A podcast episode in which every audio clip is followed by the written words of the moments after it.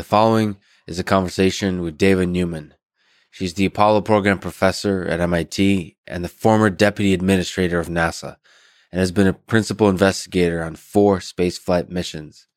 Her research interests are in aerospace biomedical engineering, investigating human performance in varying gravity environments.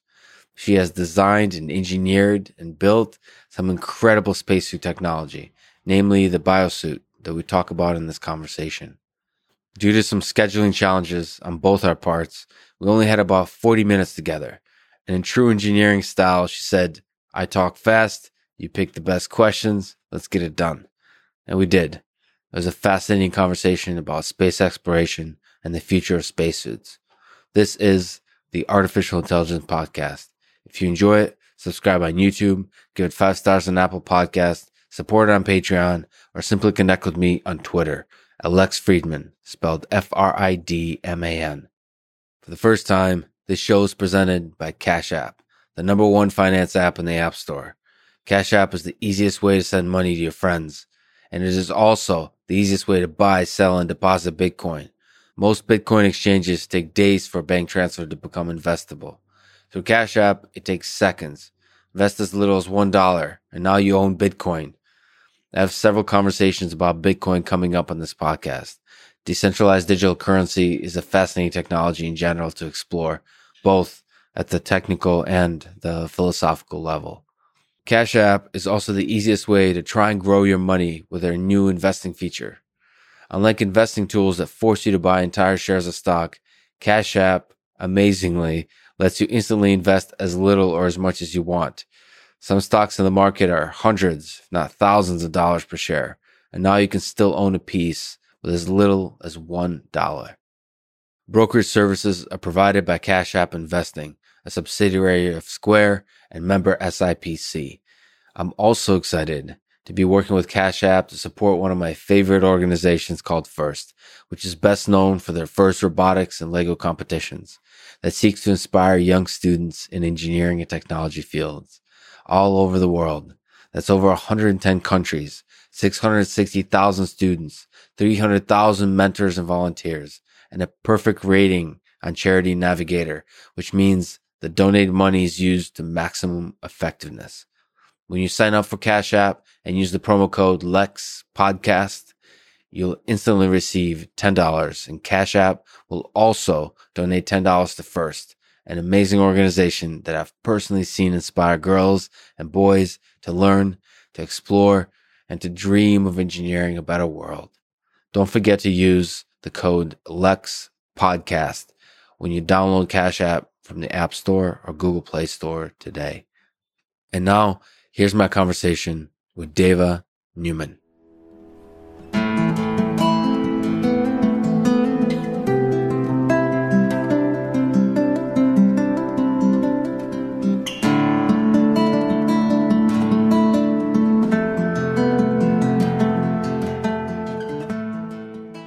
You circumnavigated the globe on boat. So let's look back in history. 500 years ago, Ferdinand Magellan's crew was first to circumnavigate the globe. Uh, but uh, he died. I think people don't know, like halfway through, and so did 242 of the 260 sailors that took that three year journey.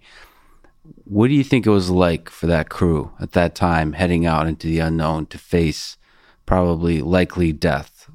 Do you think they were filled with fear, with excitement? Probably not fear. I think in all of exploration, it, the challenge and the unknown. So probably wonderment, and then just the when you really are sailing the world's oceans, you have extreme weather of all kinds. When we were circumnavigating, it was challenging, a new dynamic. You really appreciate uh, Mother Earth. You appreciate the winds and the waves. So back to Magellan and his crew since they really didn't have a you know a three dimensional map of of the globe of the Earth when they went out, just probably looking over the horizon, thinking, "What's there? What's there?" So I would say the challenge that had to be really important in terms of the team dynamics and that leadership had to be incredibly important. Team dynamics. To, how do you keep people focused on the mission? So you think the psychology, that's interesting. There's probably echoes of that in the space exploration stuff Absolutely. we'll talk about. So the psychology of the dynamics between the human beings on the mission is important? Absolutely. For our Mars mission, it's there's lots of challenges, technology, but you know, since I specialize in keeping my astronauts alive, the psychosocial issues, the psychology of it, psychosocial team dynamics, leadership, that's uh, you know we're all people. So that's going to be that's a always a huge impact one of the top three i think of any uh, isolated confined environment and any mission that is really pretty extreme. So your twitter handle is Dava explorer. So when did you first fall in love with the idea of exploration? Ah that's a great question. You know, maybe as, as long as i can remember as i grew up in montana in the rocky mountains in helena in the capital and so literally you know mount helena was my backyard was right up there. So exploring, being in the mountains, looking at caves, just running around, but always being in nature. So, so since my earliest memories, I you know think of myself as kind of exploring uh, the the natural beauty of the Rocky Mountains where I grew up.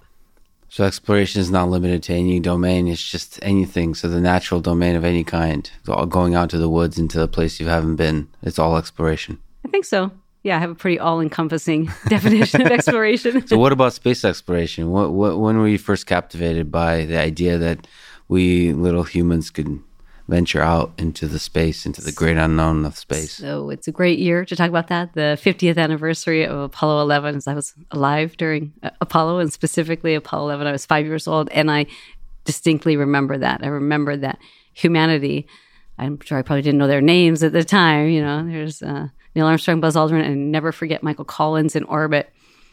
You know, those three men, uh, you know, doing something that just seemed impossible, seemed impossible a decade earlier, even a year earlier. But so the Apollo program really inspired me. And then I think it, it actually just taught me to dream, to any impossible mission could be possible with enough focus Eh, yeah, I'm sure you need some luck, but you definitely need the leadership. You need the the focus of the mission. So since an early age, I thought, of course, people should be interplanetary. Of course, people we need people on Earth, and we're going to have people exploring space as well. That seemed obvious, even at that age. Of it, course, it, it, it opened it up. Before we saw men on the moon, it wasn't obvious to me at all. But once we understood that, yes, absolutely, astronauts, that's what they do. They explore, they go into space, and they land on other planets or moons. So again, maybe a romanticized philosophical question, but uh, when you look up at the stars, knowing that you know there's at least uh, a uh, hundred billion of them in the Milky Way galaxy, right? So we're really a small speck in this giant thing that's the visible universe. How does that make you feel about our efforts here?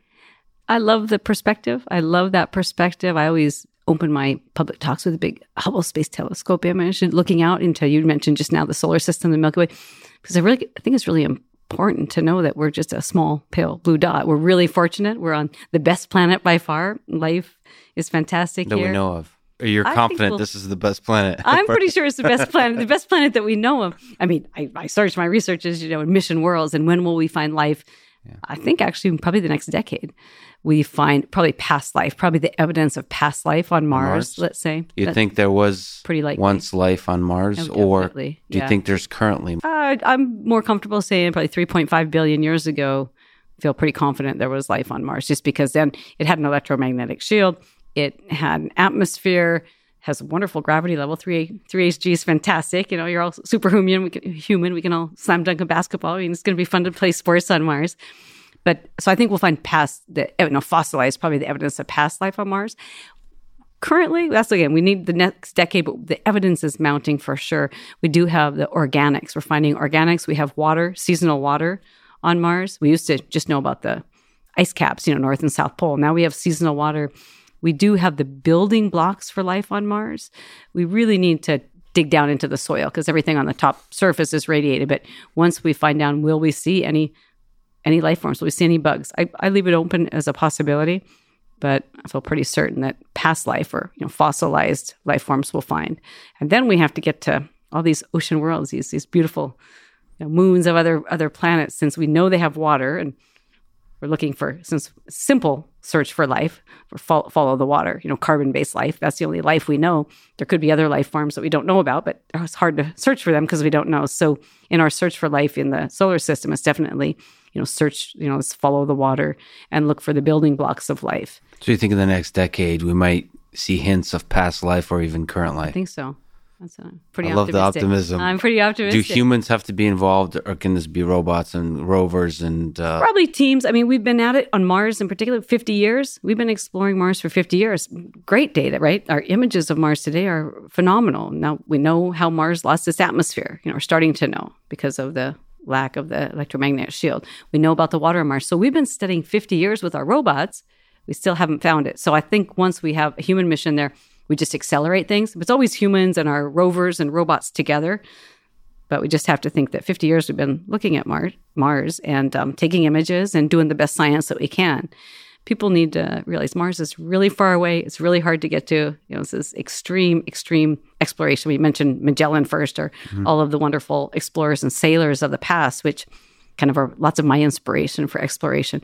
Uh, Mars is a different ball game. I mean, it's Yeah. eight months to get there, year and a half to get home. I mean, it's really harsh environment in all kinds of ways. Yep. But uh, the kind of organisms we might be able to see hints of on Mars are kind of microorganisms, perhaps. Do Yeah, and think? remember that humans, uh, we're kind of, you know, we're host, right? We're host to all of our bacteria and viruses, right? do you think it's a big leap from the viruses and the bacteria to us humans? Put another way, do you think on all those moons, beautiful wet moons that you mentioned, you th- think there's intelligent life out there? I hope so. I mean, that's that's the hope, but uh, you know, we don't have the scientific evidence for that now. I think uh, all the evidence we have in terms of life existing is much more compelling. Again, because we have the building blocks of life. Now, when that life turns into intelligence, that's a big unknown. If we ever meet, do you think we would be able to find a common language? I hope so. We haven't met yet. It's just so far. I mean, do physics does play a role here? Look at all these exoplanets, 6,000 exoplanets. I mean, even the couple dozen Earth like planets that are exoplanets that really look like habitable planets. These are very Earth like. They look like they have all the building blocks. I can't wait to get there. The only thing is, they're 10 to 100 light years away. So scientifically, we know they're there. We know that they're habitable. They have, you know, everything going them, right? You know, we call them the Goldilocks zone, not too hot, not too cold, just perfect for habit- habitability for life. But now the reality is, if they're 10 at the best to 100 to thousands of light years away, so what's out there? Uh, but I just uh, can't think that we're not the only ones. So absolutely, life, life in the universe, probably intelligent life as well. Do you think there needs to be fundamental revolutions in how we, the tools we use to travel through space in order for us to venture outside of our solar system? Or do you think the the ways, the rockets, the ideas we have now, the engineering ideas we have now will be enough to venture out? Well, it's a good question. Right now, uh, you know, because again, speed of light is a is a is a limit. We don't have a warp speed, warp drive to explore our solar system to get to Mars, to explore all the planets.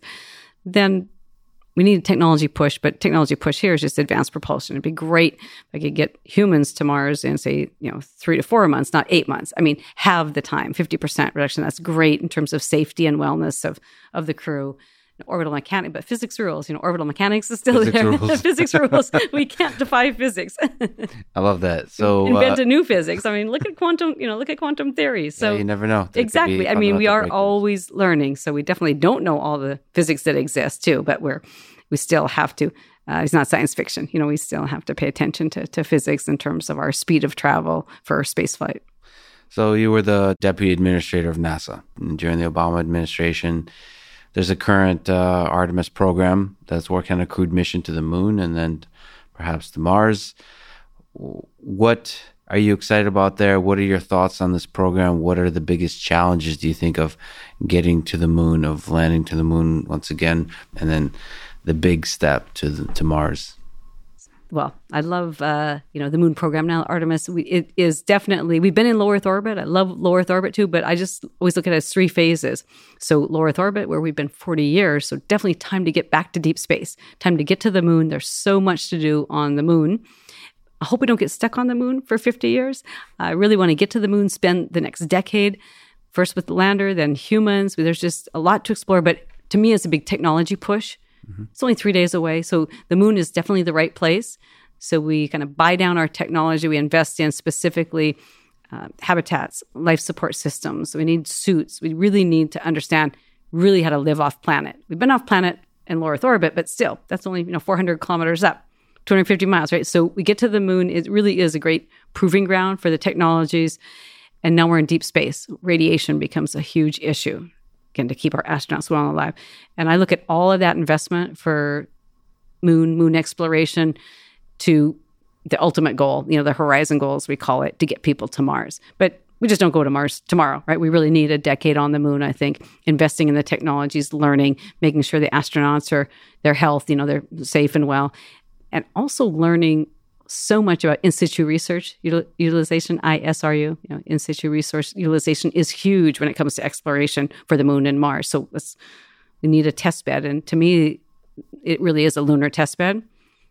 And then we use those same investments to think about getting people to Mars in the 2030s. So developing sort of a platform of all the kind of research tools of all the what's the resource utilization the can you speak to that? Yeah, so ISRU for the moon, it's we'll go to the south pole and it's fascinating. We have images of it. Of course, we know there's permanently shaded areas and like by Shackleton Crater and there's areas that are permanently in the sun.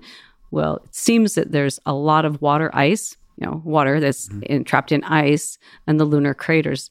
That's the first place you go. Why? Because it's water, and when you want to try to, it could be fuel, you know, life support systems. So you kind of you, again, you go where the water is, and um, so on the moon, it's kind of for resources utilization, but to learn how to can we make the fuels out of the resources that are on the moon. We have to think about 3D printing, right? You don't get to bring all this mass with you. You have to learn how to literally live off the land. We need a pressure shell. We need to have an atmosphere for people to to live in. So all of that is kind of buying down the technology, doing the investigation, doing the science. What are the basically we call them lunar volatiles? You know, what is that ice on the moon? How much of it is there? How what are the resources look like?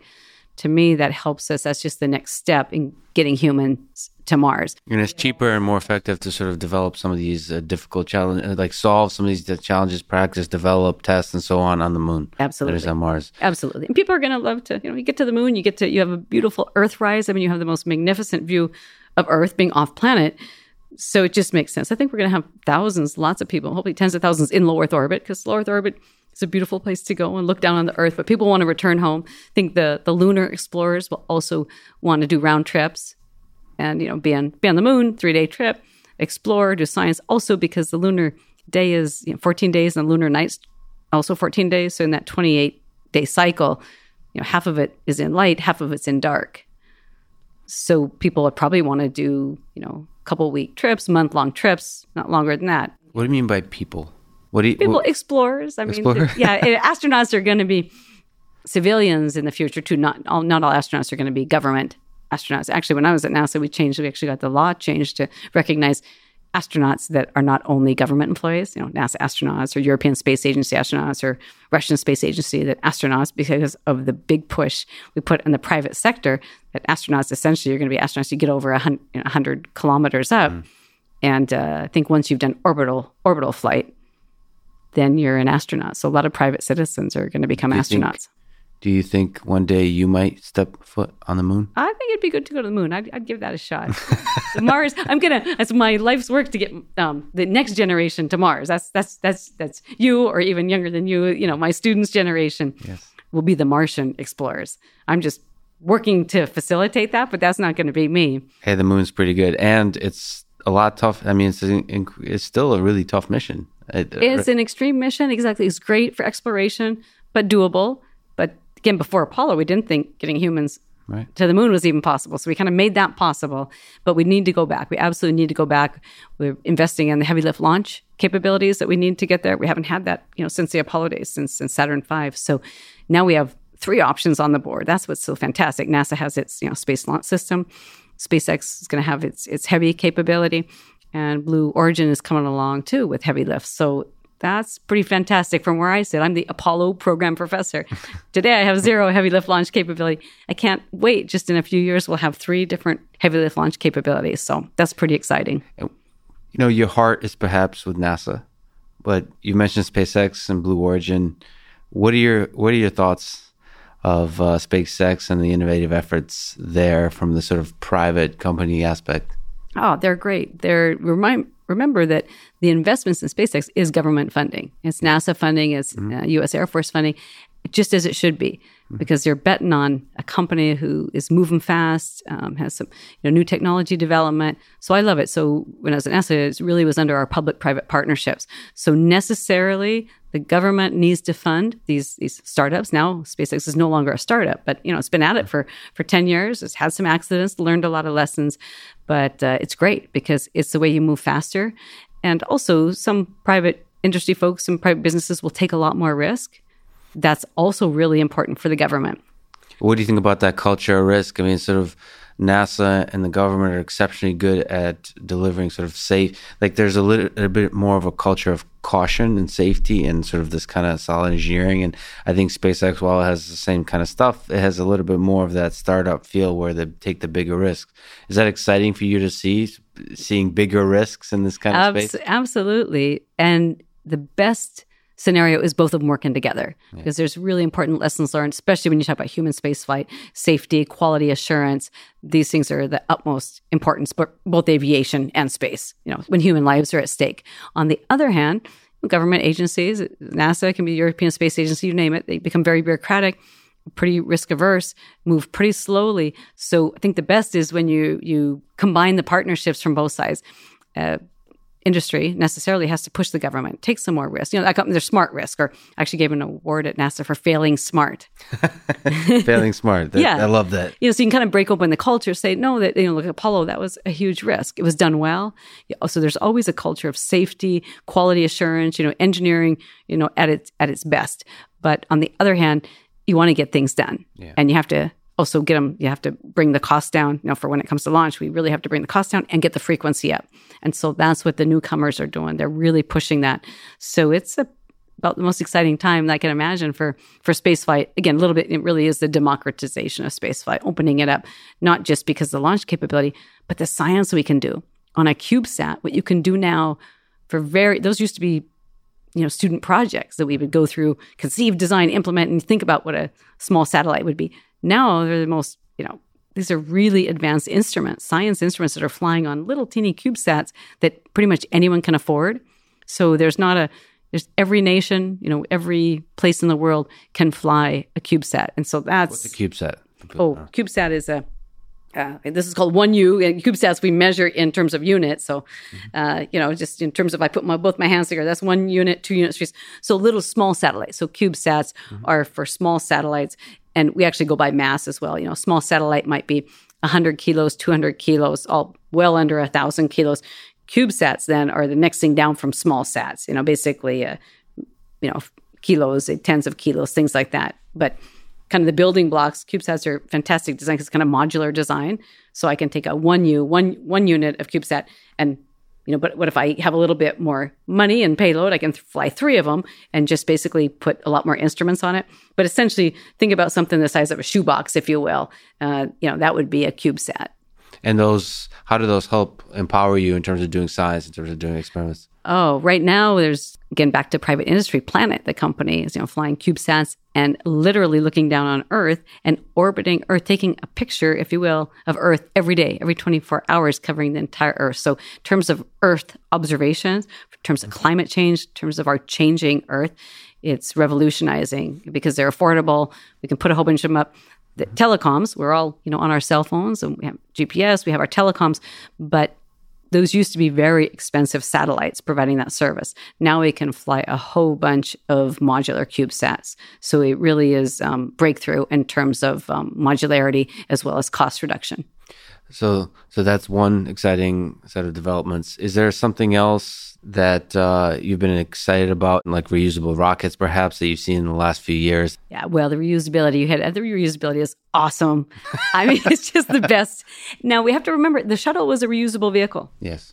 Which and the shuttle is an amazing. As an aerospace engineer, you know, I mean, the shuttle is still this the most gorgeous, elegant, extraordinary design of a space vehicle. It was reusable. It just wasn't affordable but the reusability of it was really cri- critical because we flew it up, it did come back. So the notion of reusability, I think absolutely. Now what we're doing with we, you know, the global we, but with SpaceX and Blue Origin, setting the rockets up, recovering the first stages, where if they can regain 70% cost savings, that's huge. And just seeing the control, you know, the being a control and dynamics person, just seeing that rocket come back and land. Oh yeah, that's it never gets old. It's exciting it's every single time you look at it and say that's magic. So it's so cool. to me, the landing is when I stand up, start clapping. Just just the control. Yeah, yeah, yeah. just the just the algorithm, just the control algorithms, and hitting that yeah. landing. It's you know it's gymnastics for yeah. for for rocket ships, but exactly. to see these guys stick a landing, really well put.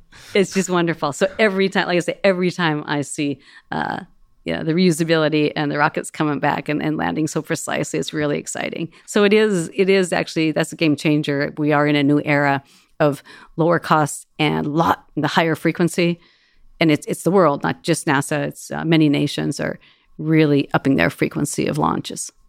So you've done a lot of exciting research, design, engineering on spacesuits. What does the spacesuit of the future look like? Well, if I have anything to say about it, it'll be a very it'll be a very tight fitting suit. We use uh, mechanical counterpressure to pressurize right directly on the skin. It seems that it's technically feasible. We're still at the research and development stage. We don't have a flight system, but technically it's feasible. So we do a lot of work in the materials. You know, what materials do we need to pressurize someone? Mm-hmm. Uh, what's the patterning we need? That's what our patents are in. The patterning, kind of how we apply this. It's a third of an atmosphere just to sort of take a little step back, you have this incredible biosuit where the it's tight fitting, so it allows more mobility and so on. So maybe even take a bigger step back, like what are the functions that a spacesuit should perform? Sure. So start from the beginning. A spacesuit is the world's smallest spacecraft. So I really that's the best definition hmm. I can give you. Right now we fly gas pressurized suits, but think of developing and designing an entire spacecraft. So then you take all those systems and you shrink them around a person provide them with oxygen to breathe, scrub out their carbon dioxide, you know, make sure they have pressure. They need a pressure environment to live in. So really the spacesuit is a shrunken you know, spacecraft in its entirety has all the same systems. well, probably. Yeah, Kind of communications, exactly. So you really thermal control, a little bit of radiation, not so much radiation protection, but thermal control, humidity, you know, oxygen debris. So all those life support systems, as well as the pressure production. So it's an engineering marvel, you know, the spacesuits that have flown because they really are entire spacecraft, the small spacecraft that we have around a mm-hmm. person, but they're very massive. But 140 kilos the current suit, and they're not mobility suits. So since we're going back to the moon and Mars, we need a planetary suit. We need a mobility suit. So that's where we've kind of flipped the design paradigm. I study astronauts, I study humans in motion, and if we can map that motion, I want to give you full flexibility. You know, move your arms and legs. I really want you to be like a Olympic athlete an extreme explorer. I don't want to waste any of your energy. So we take it from the human design. So I take a look at humans, we measure them, we model them, and then I say, okay, can I put a spacesuit on them that goes from the skin out? So rather than a gas pressurized shrinking that space mm-hmm. craft around the person, say, here's how humans perform. Can I design a spacesuit literally from the skin out? And that's what we've come up with uh, mechanical counterpressure, some patterning. And that way it could be order of magnitude less in terms of the mass and it should provide maximum mobility for, so for Moon or Mars. What's mechanical counterpressure? Like, how the heck can you even begin to create something that's tight fitting? So and still doesn't protect you from the elements and so on, and, and the, right. the whole the, the pressure thing. That's the challenge. It's a big design challenge. We've been working on it for a while. So you can either put someone in a balloon. That's one way to do it. That's conventional. That's the What's only that thing mean? that means flown. the balloon that you That's a gas, gas pressurized suit. So put someone in a balloon. It's only a third of an atmosphere to keep someone alive. So that's what the current system is. So depending on what units you think in 30 kilopascals, you know, 4.3 pounds per square so inch. So much less than the, the, the, the pressure that's on Earth. You, you can still keep atmosphere. a human alive with 0.3 and it's uh, exactly. alive and happy alive and happy and you know you mix the gases do you need here at, we're we're having this chat and we're both we're at one sea level in boston at you know one atmosphere but a suit oxygen and nitrogen oxygen nitrogen to put a suit if we put someone to a third of an atmosphere so for mechanical counterpressure now, so one way is to do it with a balloon, and that's what we currently have. Or you can apply the pressure directly to the skin. I only have to give you a third of an atmosphere. Right now, you and I are very happy in one atmosphere. So, so you know, we can.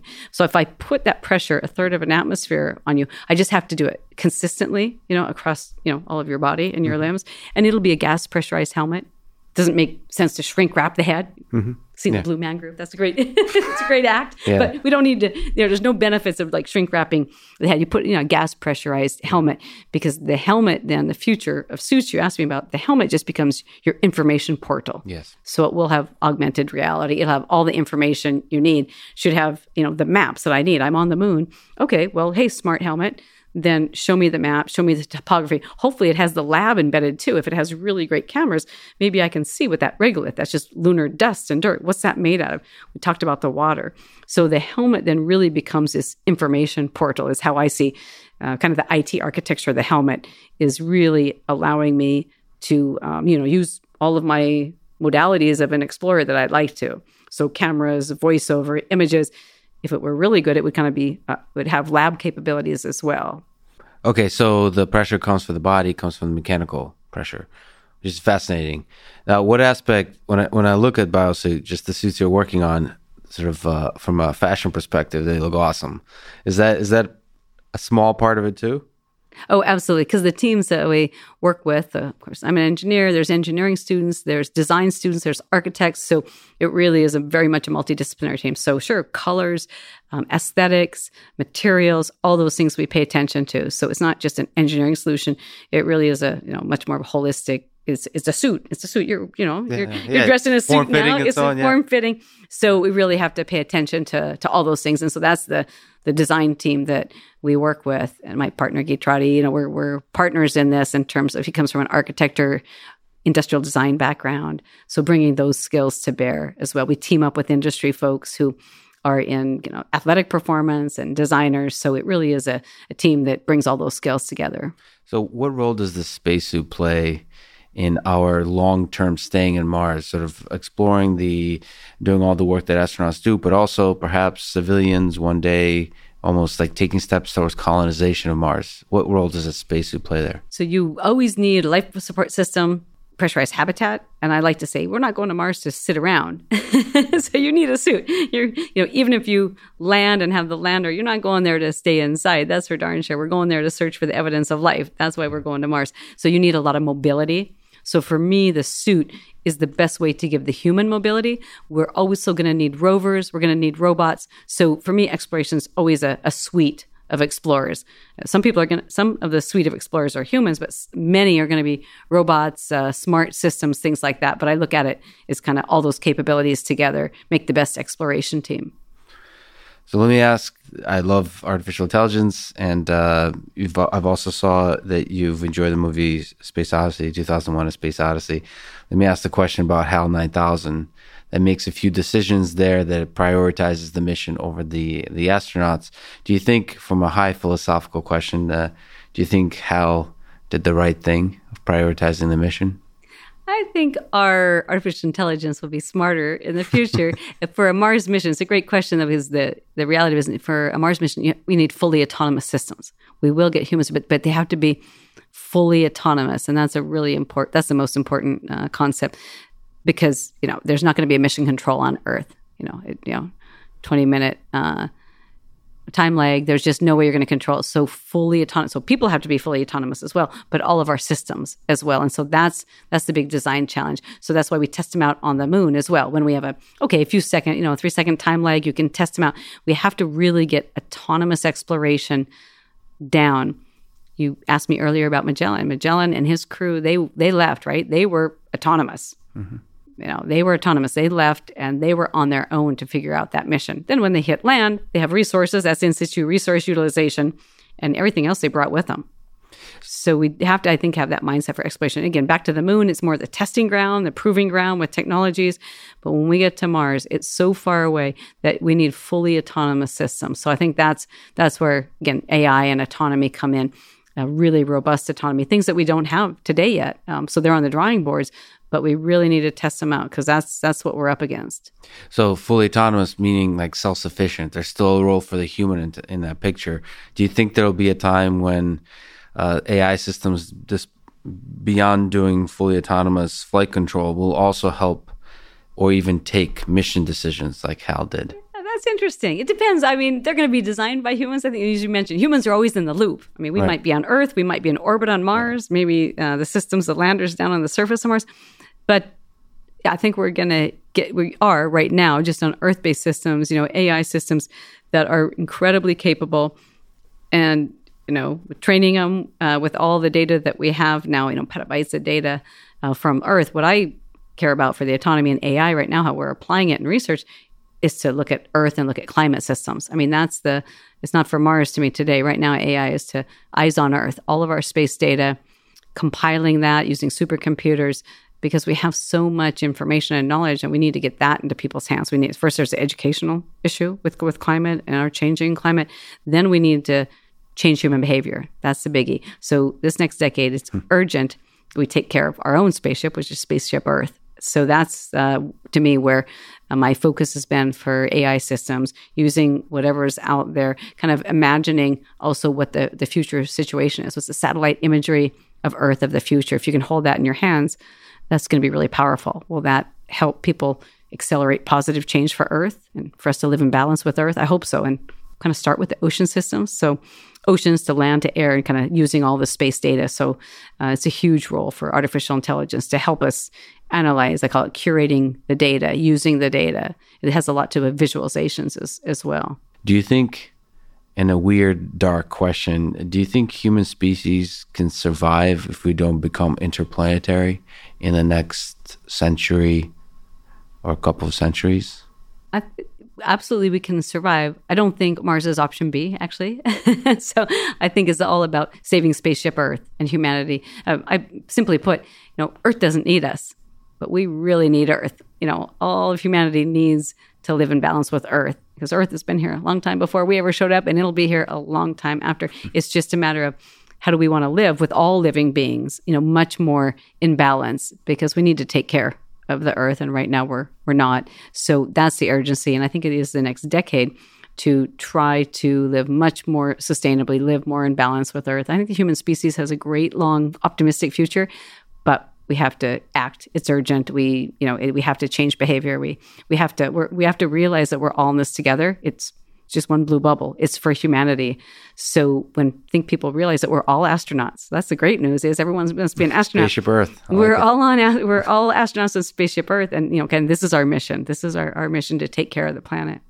And yet, as we explore out from our from our spaceship Earth here, out into the in space, what do you think the next 50, 100, 200 years look like for space exploration? Uh, I'm uh, I'm optimistic, so I think that we'll have lots of people, thousands of people, tens of thousands of people, who knows, maybe millions in low Earth orbit. That's just a place that we're going to have people and actually some industry, manufacturing, things like that. That that dream, I hope we realize, getting people to the moon. So I can envision a lot of people on the moon.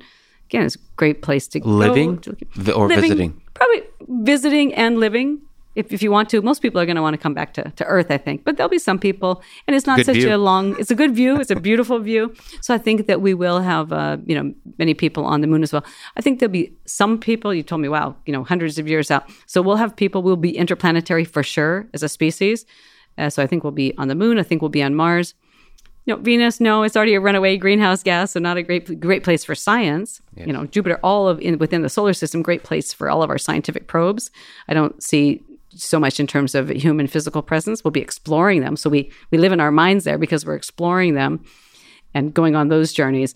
But it's really our our our choice in terms of our decisions of how in balance, you know, we're going to be living here on the, the earth. When do you think the first woman, first person will step on Mars?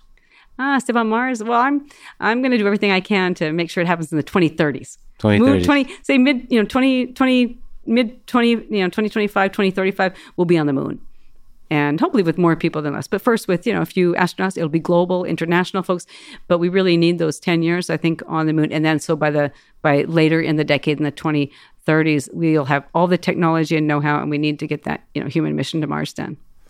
We live in exciting times. And Dava, thank you so much for leading the way. And thank you for talking today. I really oh, appreciate thank it. thank you. My pleasure Thanks for listening to this conversation and thank you to our presenting sponsor, Cash App.